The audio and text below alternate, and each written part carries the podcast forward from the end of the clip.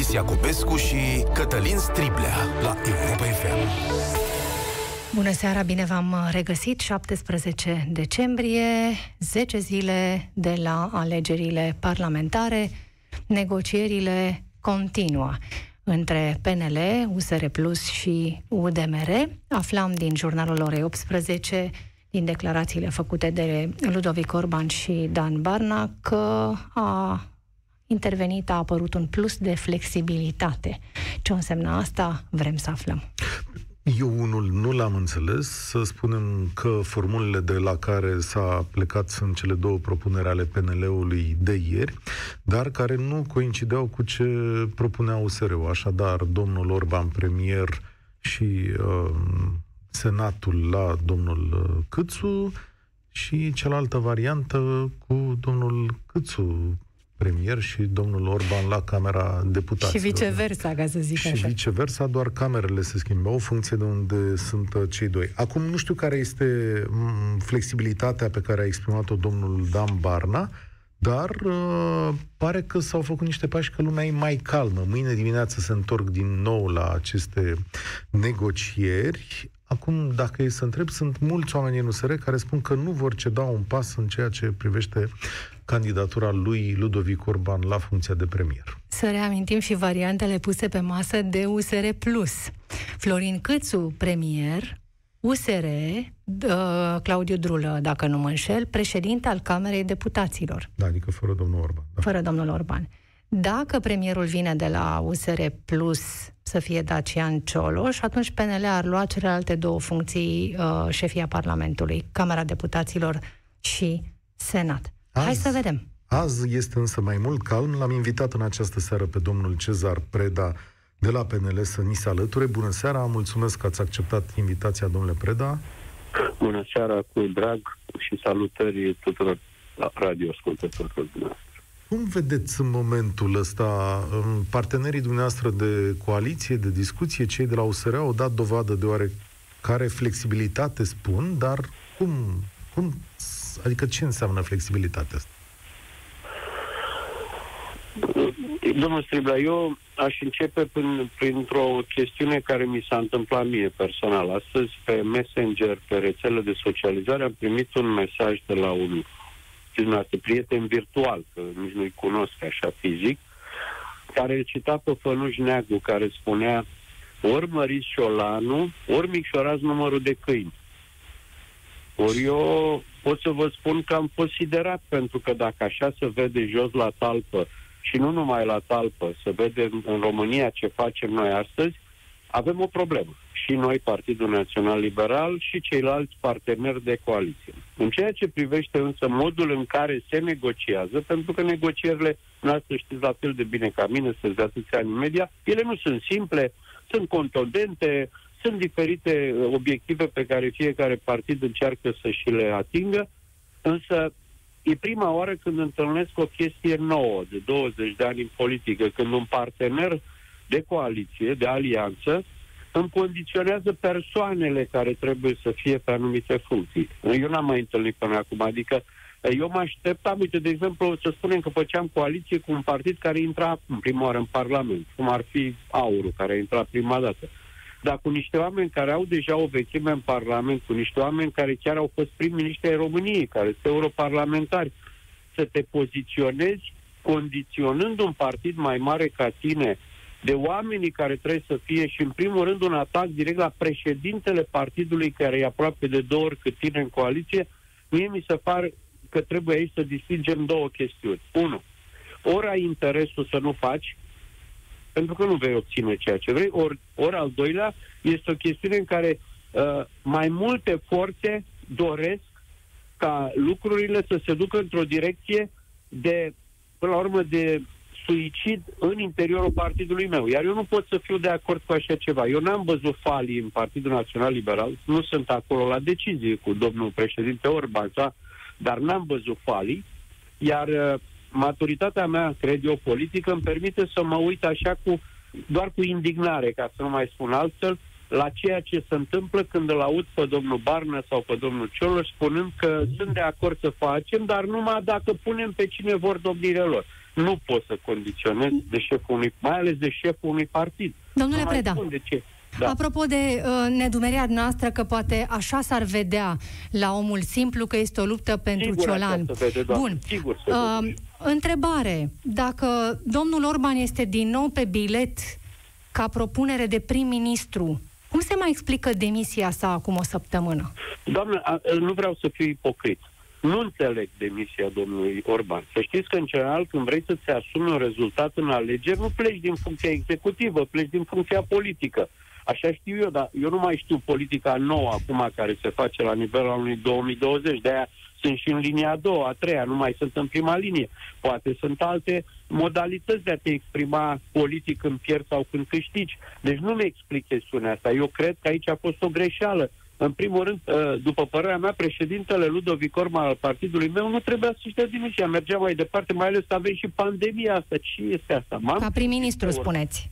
Da, ca prim-ministru m-am gândit, să fiu sincer, mă zic, uh, prevedea că vor fi probleme stil CDR cu acest partid USR care n-are mamă, n-are tată, ca să începe să-și atingă obiectivele și zic atunci ce a zis? Bă, las pe unul la guvern, ca în pandemia asta, și stau să mă ocup 24 de ore să încerc să armonizez o formulă de guvernare cu oamenii ăștia care dimineața zic într-un fel și seara într-un fel. M-am gândit eu.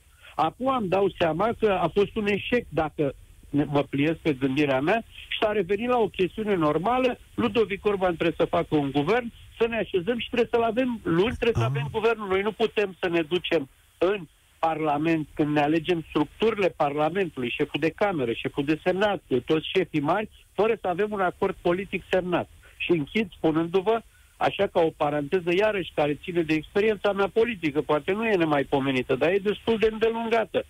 Dacă știau că este o coaliție, doamne, și știa că președintele unui partid care oricum era cel mai puternic, Da, cred că l-am pierdut în momentul... Da, nu e nimic, că ne străduim să restabilim. care vrea funcții, care, care V-am vrea pierdut o funcții, clipă doar, domnule Preda. Uh, S-a întrerupt o vă secundă. rog. Reiau, reiau Da, da. Da. Deci nu înțeleg, nu înțeleg cum de un partener de coaliție, de, de eventuală probabilă coaliție, mai mult ca probabilă, a văzut că șeful celui mare, mare partid se duce în Camera Inferioară, în deputați, știind că va fi o negociere, mă duc eu la Senat ca să nu crez. S-au îngrămădit toți la Camera Deputaților. Păi ce să zic eu, un parlamentar care am atâta experiență? Din start, dacă oamenii ăștia își doresc funcții, normal că nu o să poți să faci, că nu o să nu putem să avem trei președinți Domnule la Camera Preda, Deputaților. Eu Avem uh, pauză. am sesizat în discursul dumneavoastră că e ceva în neregulă în PNL. Spuneați așa că n-ați văzut Nu, nu, eu falii. cred că eu cred că USR-ul dorește să creeze falii în PNL până aceste... Nu cumva aceste există o pretenții. falie, nu cumva există o falie care tot dă semnale pe la USR legată de Ludovic Domnul Orban? Striblea, v-am spus acum câteva minute că eu n-am sesizat-o, dar eu Da. nu sunt în prima Eu linie. întreb. Dar, dar Da. pe o logică politică e clar că cineva vrea să bage bățul în gard, ca să vorbim pe românește, să înțeleagă oamenii despre ce vorbi. Da, pe de altă parte, dacă nici măcar dumneavoastră nu vă puteți exprima, explica demisia domnului Orban din funcția de prim-ministru, cum și-ar putea uh, explica uh, partenerii noastre de dialog sau chiar omul simplu la care făceați trimitere, domnule Preda, mai devreme? Ei, am să fiu, am să în continuare, am să dau dovadă, zic eu, de sinceritate și să vă spun că cel care va dezluși aceste ițe, deși toată, foarte multă lume din societate nu e de acord ca președintele României să facă asta, o va face. Și am să vă spun să mă explic și de ce cred că trebuie să o facă. Uh, Partidul Social Democrat a câștigat nominal alegerile acestea. Nu are o majoritate și nu poate să formeze o majoritate. Am înțeles asta. Și atunci, locul 2, locul 3 și mențiunea au fost chemați de președintele Iohannis să formeze acea majoritate ca să ne permită să facem o, uh, până la urmă un guvern reformist. Și eu mă duc la președinte după ce a făcut și își ia toate uh, toate și le ia pe seama domniei sale și acuzațiile și modul. Partidul Social Democrat excelează acuzându-l. Și domnul președinte și le-a asumat, iar noi ne ducem la domnia sa și facem figuri, facem talente. Eu vreau să vă spun că încă o dată, cu experiența mea politică, consider că domnul președinte Iohannis a dat dovadă de mare răbdare. Pentru că normal Alo? S-a întâmplat E ceva. Ceva. Da, cred că a căzut telefonul din mână. Cred că asta s-a întâmplat. Sper să fie tot în regulă. Domnule Preda, ne mai auziți? Pare că nu. Da, Sper, încercăm.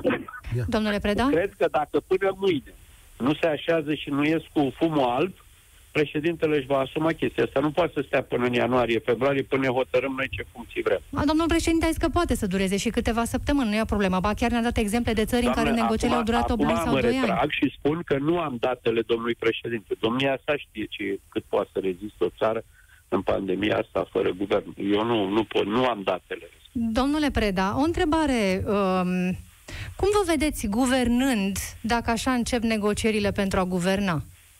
Odată terminat. democrată, doamne. Eu am prins-o. Nu eram în politică, eram poate ca și dumneavoastră în afara politicii și am văzut cum s-a guvernat. Dar noastră îi acuzați, îi acuzați din start de rea credință pe... Nu, doamnă, nu-i acuz. Eu văd și m-ați întrebat și trebuie să vă dau un răspuns. Ce vreți să vă spun ce nu cred? Nu-i acuz, nu, eu nu acuz pe nimeni. Fiecare are gândirea lui are modul de a se poziționa, are modul de a vedea reforma, de a vedea prioritățile, de a vedea principiile. Ori dacă nu te duci și pui un guvern și spui, domnule, am o rugăminte, eu sunt PNL, tu, eu sunt USR, tu ești PNL, eu am astea șapte puncte, tu ai alea nouă puncte. Le facem toate 16, cine și le asumă asta, asta și asta. Ne asumăm 16 puncte și din asta nu ieșim. Ori dacă noi încă suntem la discuții cine să fie președintele Camerei, cine să fie președintele Senatului, avem o problemă. Zic da, eu. Dar explicați-ne... Deci nu Doamne ferește, dar văd că nu sunt orb. Explicați-ne ceva, pentru că am văzut și noi cam de unde au pornit discuțiile astea. Inițial, PNL revendica și funcția de prim-ministru și pe cea de șef al Camerei. Acolo s-a, s-a, s-a întâmplat ceva. Acolo USR pentru Plus... Că domnul Barna era tot deputat. Urma Așa. l-a întors că îl pune pe domnul Drulă. Astea sunt jocuri de gleznă, doamnă. Eu vă spun o chestiune. Un partid care are 55% într-o coaliție numește primul ministru și trage conform fond primul al uh, postului. Deci după primul ministru iese și pe urmă începe. Trag o dată, trage, așa se face. Păi bun, ați tras politice. primul ministru, domnule Preda, și după aia partenerii ce trăgeau? Camera Deputaților, dar nu le-ați dat-o din prima. Nu, nu, am să vă... N-ați înțeles. Deci primul ministru este o chestiune care ține în primul rând de nominalizarea făcută de domnul președinte Iohannis. Eu cred că aici este o, o chestiune în care deja e depășită, doamnă. Eu nu mai văd în spațiu public corect să spun acum sau să votez, cum au făcut și ai noștri aseară, care sunt propuneri de prim-ministru. Ne-am dus odată la președintele României cu propunerile de prim-ministru. Dar dânsul nu a făcut o nominalizare, domnule Preda, pe care noi să o auzim în spațiul public și să vină din partea președintelui. Dânsul nu a făcut o nominalizare până păi acum. Da, doamne, că nu se grăbește, nu, dar domnul președinte nu mai depinde de noi. Noi ne-am făcut a, noi avem de, de, de, de sarcină să ne ocupăm de celelalte responsabilități. Câte deci spuneți așa. iau eu, câte iei tu, care e președintele Camerei, care e președintele Senatului și în aceste condiții primul trag eu, că s-ar putea mâine domnul președinte să numească unul de la USR sau Păi nu, trageți de două ori, odată propuneți prim-ministru și apoi mai trageți odată șefia Camerei? Doamnă, eu, nu, să știți că în general am pretenția că eu vorbesc logic. Noi nu mai, primul ministru nu-l punem noi, doamnă. El noi am făcut propunere, da am făcut și USR o propunere, a făcut și UDMR, a făcut și AUR o propunere, a făcut și PSD o propunere. Din acest moment nu mai e treaba noastră. Am propus, e treaba domnului președinte. Noi discutăm de o coaliție care are un program de guvernare, are un, un număr de miniștri de ministere, are o responsabilitate în Camera Deputaților Senatului, Dacă... nu de prim-ministru. Iar Dacă aici nu se întâmplă. noi, că așa e normal, avem 55% doar. Dacă așa nu spun, se întâmplă, fără, ok. Cu obiectivitate, fără particule. Dacă oamenii ăștia nu acceptă mai departe cei cu domnul Orban și așa mai departe, ce se întâmplă? Ce urmează? Adică ce pași Președintele va explica ce urmează. Domnul Striblea, știți că s-a spus odată că uh, toată lumea acționează gândindu-se că în România cât va trăi încă un mileniu nu vor fi posibile anticipatele. Eu aș vrea să vă spun că nu sunt așa de sigur. Cum nu sunt, la, cum nu sunt deloc sigur că odată făcute alegerile în decembrie, noi patru ani, să zicem că stabilim coaliția, îi facem program și mergem, că patru ani lumea ne va lăsa în pace să facem ce vrem noi, indiferent că nu mai sunt alegeri. Nici asta nu cred. Cum nu cred că un, un, uh, un, un, uh, un spectru politic care nu reușește să, să se adune în jurul unui program coerent de guvernare are șanse să reziste patru ani. Pleacă într-o lună. Da. Nu e o problemă. Bun, deci alegerea anticipate. Dacă dar nu, da, naiv. scorul vă mai convine, o să vă mai convină în alegerea anticipate scorul ăsta? L-am pierdut da. pe domnul Cezar Preda în momentul ăsta. Bun, uh, îi mulțumim tare mult să, să termină brusc convorbirea noastră, dar să mai întâmplă lucruri de genul ăsta.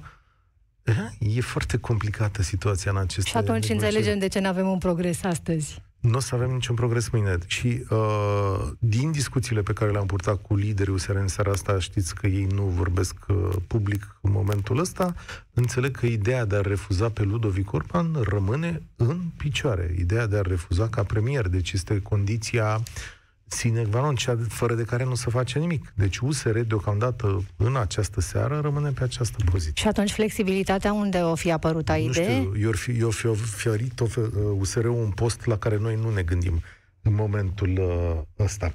Știu că trebuie să schimbăm subiectul, dar o să-mi dai voi, Alice, 30 de secunde să menționez o știre care a apărut uh, în urmă cu puțin timp și este prezentată de site și cred că ar merita să zăbovim, ar fi meritat chiar o întreagă ediție specială. Premierul în exercițiu, deci domnul Nicolae Ciucă, care a fost și șef al armatei române, rețineți această chestiune, șef de stat major, plus unul dintre cei mai galonați generali ai armatei române, a cerut iertare familiilor celor uciși la Revoluție, pentru, citez, greșelile, erorile și abuzurile făcute atunci, în 1989, de militarii români.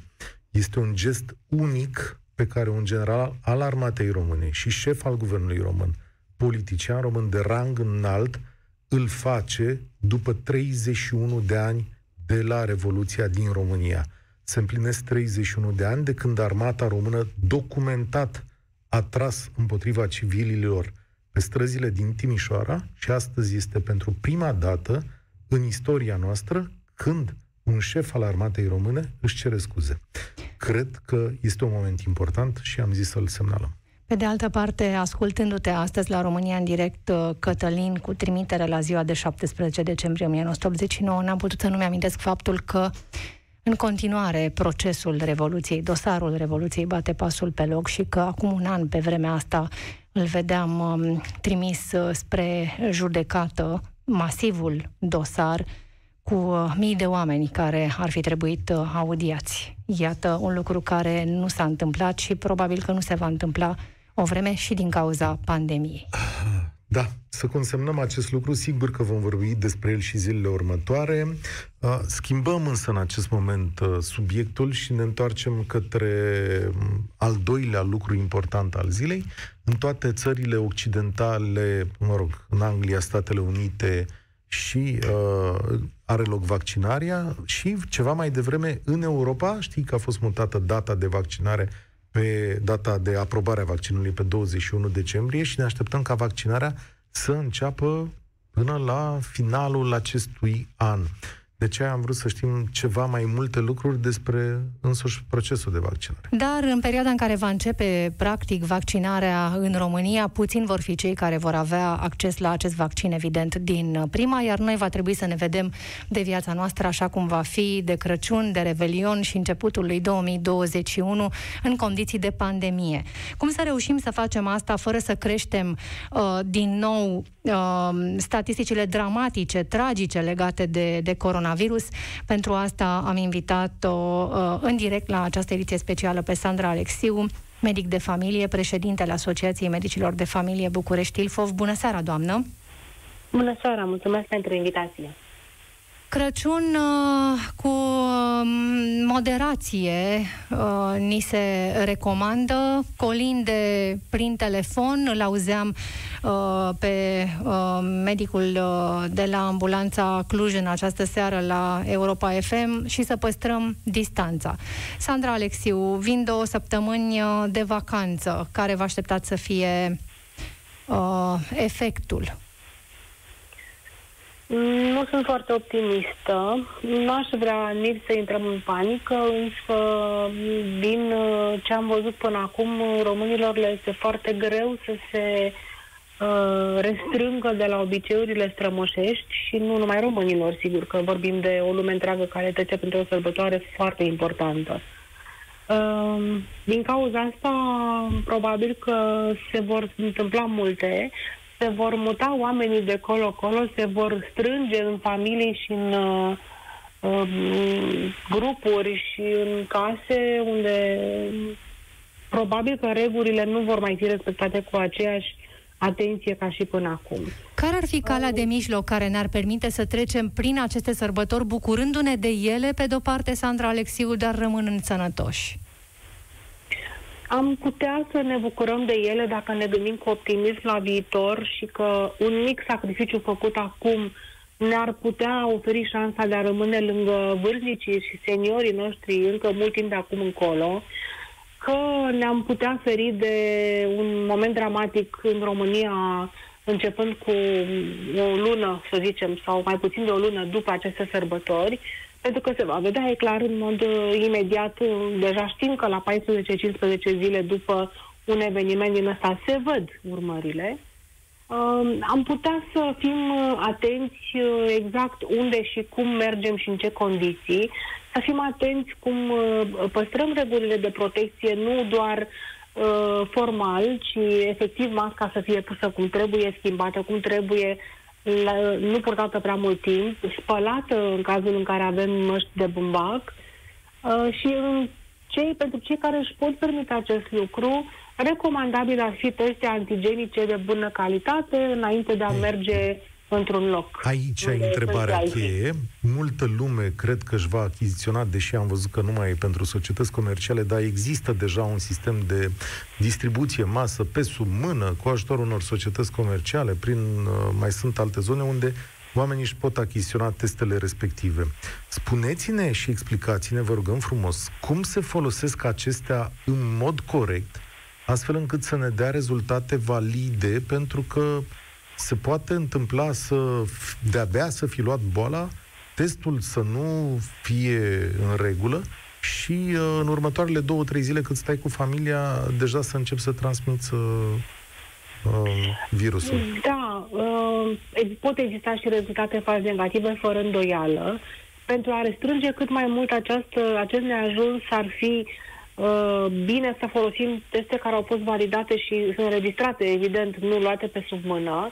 Testul să fie făcut de altcineva, deci nu să le facem singuri și de preferință de cineva care știe, are experiență, a făcut acest lucru într-un mediu uh, securizat, gen laborator uh, sau uh, uh, cabinet medical sau clinică, undeva unde sau există deja experiența efectuării acestor teste rapide, trebuie să știe toată lumea că acest test nu este dureros, este doar un pic neplăcut pentru că este un bețișor foarte subțire și foarte lung care trebuie băgat în nas și se rotește de câteva ori. Deci senzația este ca atunci când îți vine să strănuți. Este doar uh, senzația aceea că ceva acolo în nas te gâdilă. Nu este senzație de durere, durează doar câteva secunde și rezultatul testului vine în aproximativ 20-30 de minute. Uh, Uh, și uh, este destul de bun dacă este făcut în condiții de calitate. Uh, sigur că nu este 100% sigur ca niciun alt test, evident, dar poate restrânge foarte mult lucrurile și ne poate da o conduită, mai ales în cazul în care este pozitiv. Pentru că dacă primești un test negativ, capeți o oarecare senzație de siguranță, sigur s-ar putea să pici exact în primele zile când încă nu se pozitivează și să urmeze după aceea, dar măcar în situația în care acest test este pozitiv, știi sigur că în momentul ăla trebuie să te duci în casa și să nu mai pleci de acolo, fără să-i mai pui în pericol pe cei la care trebuia să te duci. Deci, deci un rezultat... De vedere, un rezultat care să arate realitatea uh, trebuie să se bazeze pe un test uh, făcut uh, ca la carte, spuneți, da? E practic da. recoltarea unui exudat nazal, nu? Da, este recoltarea unui exudat nazal cu un bețișor special care este mai lung decât cele utilizate de obicei, pentru că trebuie să meargă până în partea cea mai din spate a foselor nazale. Doamna doctor, ca să înțelegem exact, să vă dau o situație ipotetică și dumneavoastră îmi spuneți cum ar trebui să procedăm sau dacă e în regulă, în siguranță. O persoană este, intră în contact cu cineva pozitiv, nu-și dă seama, nu știe despre acest lucru, este liniștită, dar vrea să meargă de sărbători la familie sau să se întâlnească cu prietenii într-un spațiu închis pentru, mă rog, o petrecere. Uh, este de-abia în primele 24-48 de ore după contact. Face acest test și aici apare întrebarea, în aceste 24, 48, 72 de ore, testul acesta arată deja că ești infectat? Nu. Nici, nici RT-PCR-ul nu arată. Asta e problema. Deci de asta spuneam, când este negativ, nu suntem siguri. Când este pozitiv, este mai aproape de realitate. Deci este puțin probabil că dacă avem un test pozitiv la antigenic făcut corect, el să nu fie confirmat și prin PCR. De fapt, ce ne spuneți este că un test negativ nu este pașaportul spre o vacanță cu bunicii și părinții, dar un test pozitiv... Un test pozitiv este un pașaport de siguranță pentru că ne va ține la distanță ca să nu infectăm și pe ceilalți. Deși toată lumea care își va face acest test îl va face cu speranța și apoi cu bucuria că rezultatul este negativ. Da, dar bucuria aceasta poate fi umbrită de faptul că ai putea să nu fi, să fii în perioada aceea când încă nu se pozitivează. Dar cam care e acea perioadă ca să înțeleagă lumea? Nu e vorba de 3, 4, chiar 5 zile. După 5 zile deja încep să apară chiar și simptomele, pot să apară testele pozitive. Dar aici pericolul e de două feluri. Pe de o parte, nu știi că ai intrat în contact cu cineva pozitiv, pentru că oricine poate fi asimptomatic și atunci tu nu știi când să faci testul. De fapt, testul îți arată, doamna doctor, înțeleg, cum erai tu acum 5 zile. Um, nu aș vrea să, să, să creăm exclusivități. În primul rând că nimic nu e sigur 100%. Nimic nu e clar 100%, nimic nu vindecă 100% și eficiență 100%. Toate lucrurile astea adunate împreună ar putea crea niște oportunități. Dar trebuie să ne bazăm pe liberul arbitru. Asta trebuie să fie principalul nostru lucru și cel mai important. Dacă facem acest gest și cu cel mai mic gest riscăm să ne punem în pericol seniorii, mai bine stăm deoparte sărbătorile astea ca să le putem avea pe toate celelalte care vor urma în anii următori. Deci, uh, eu cred și fiecare dintre noi a auzit de următoarea situație, adică grupuri de oameni se vor întâlni să petreacă în special Revelionul, că asta e tradițional la noi, nu neapărat cu familiile, ci grupuri de prieteni. Oamenii achiziționează teste se vor testa cu o zi, două sau poate chiar în seara petrecerii respective. Evident că cele mai multe teste vor apărea negative, cu excepția cazurilor în care, mă rog, sunt oameni deja infectați. Cât de sigur da. E în situația asta să mergi la o astfel de petrecere unde lumea își va face teste și va spune, domnule, uite, suntem cu toții negativi în seara asta sau în ultimele 24 de ore suntem cu toții negativi. Nu este foarte sigur. Asta vă spun, că niciun, niciuna dintre situații nu este foarte sigur. Dar este un pic mai bine dacă toată lumea face testele, decât dacă nimeni nu face testele și merg toți la petrecere. Asta ca să-i aflăm pe cei pozitivi. Da, pentru că putem ști sigur de niște oameni care ar putea crea un focar. Iar din ceilalți care toți sunt negativi, ar exista o șansă să fie în primele zile de incubație și dar vă dați seama că nici nu sunt foarte uh, împrăștietori, ca să zic așa, ca să încerc să traduc cuvântul din engleză, spreader. Dacă nu ai o cantitate suficientă, probabil că nu ești nici foarte contagios, nu, cantitatea de virusuri nu este foarte mare, șansele sunt destul de mici.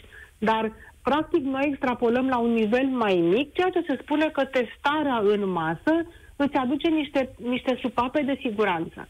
Dacă noi am fi făcut o astfel de genul ăsta de testare încât să acceptăm și testele rapide antigenice, cu siguranță că am, de, am fi depistat mai repede și mai multe cazuri și am fi stăpânit mai bine focarele. Pentru că asta e problema noastră. În continuare ne cramponăm să folosim doar PCR-urile, acele teste uh, complexe și nici pe acelea nu le folosim în cantitatea maximă, adică în capacitatea maximă pe care o are. Ați aflat de ce, doamnă doctor? Pentru că este o întrebare care tot revine în spațiul public și la care autoritățile nu au răspuns convingător. De ce sunt zile în care se fac 34-35 de mii de teste și zile în care se fac doar 8 mii, în timp ce noi știm că sunt oameni gata să plătească pentru a face un test, că au o suspiciune? Nu știu să vă spun, dar am constatat că numărul foarte mic de teste se face în weekend. Presupun că nu toate laboratoarele lucrează la foc continuu. Pe de altă parte, problema nu este doar în numărul de teste făcute și nu știu sincer de ce, pentru că nu lucrez în această, în această parte a sistemului de sănătate și nu cunosc mecanismele, pe mine ce mă deranjează ca și beneficiar al finalității acestor teste este că nu le putem face rapid când e nevoie și nu beneficiem de rezultatul lor la timp. Pacienții noștri în momentul de față, în continuare, trebuie să aștepte aproximativ două zile să vină salvarea să-l testeze acasă și aproximativ 4-5 zile să aștepte rezultatul testului, ceea ce face imposibilă o monitorizare corectă din partea mea ca medic de familie, pentru că nu am cum să primesc la timp această informație.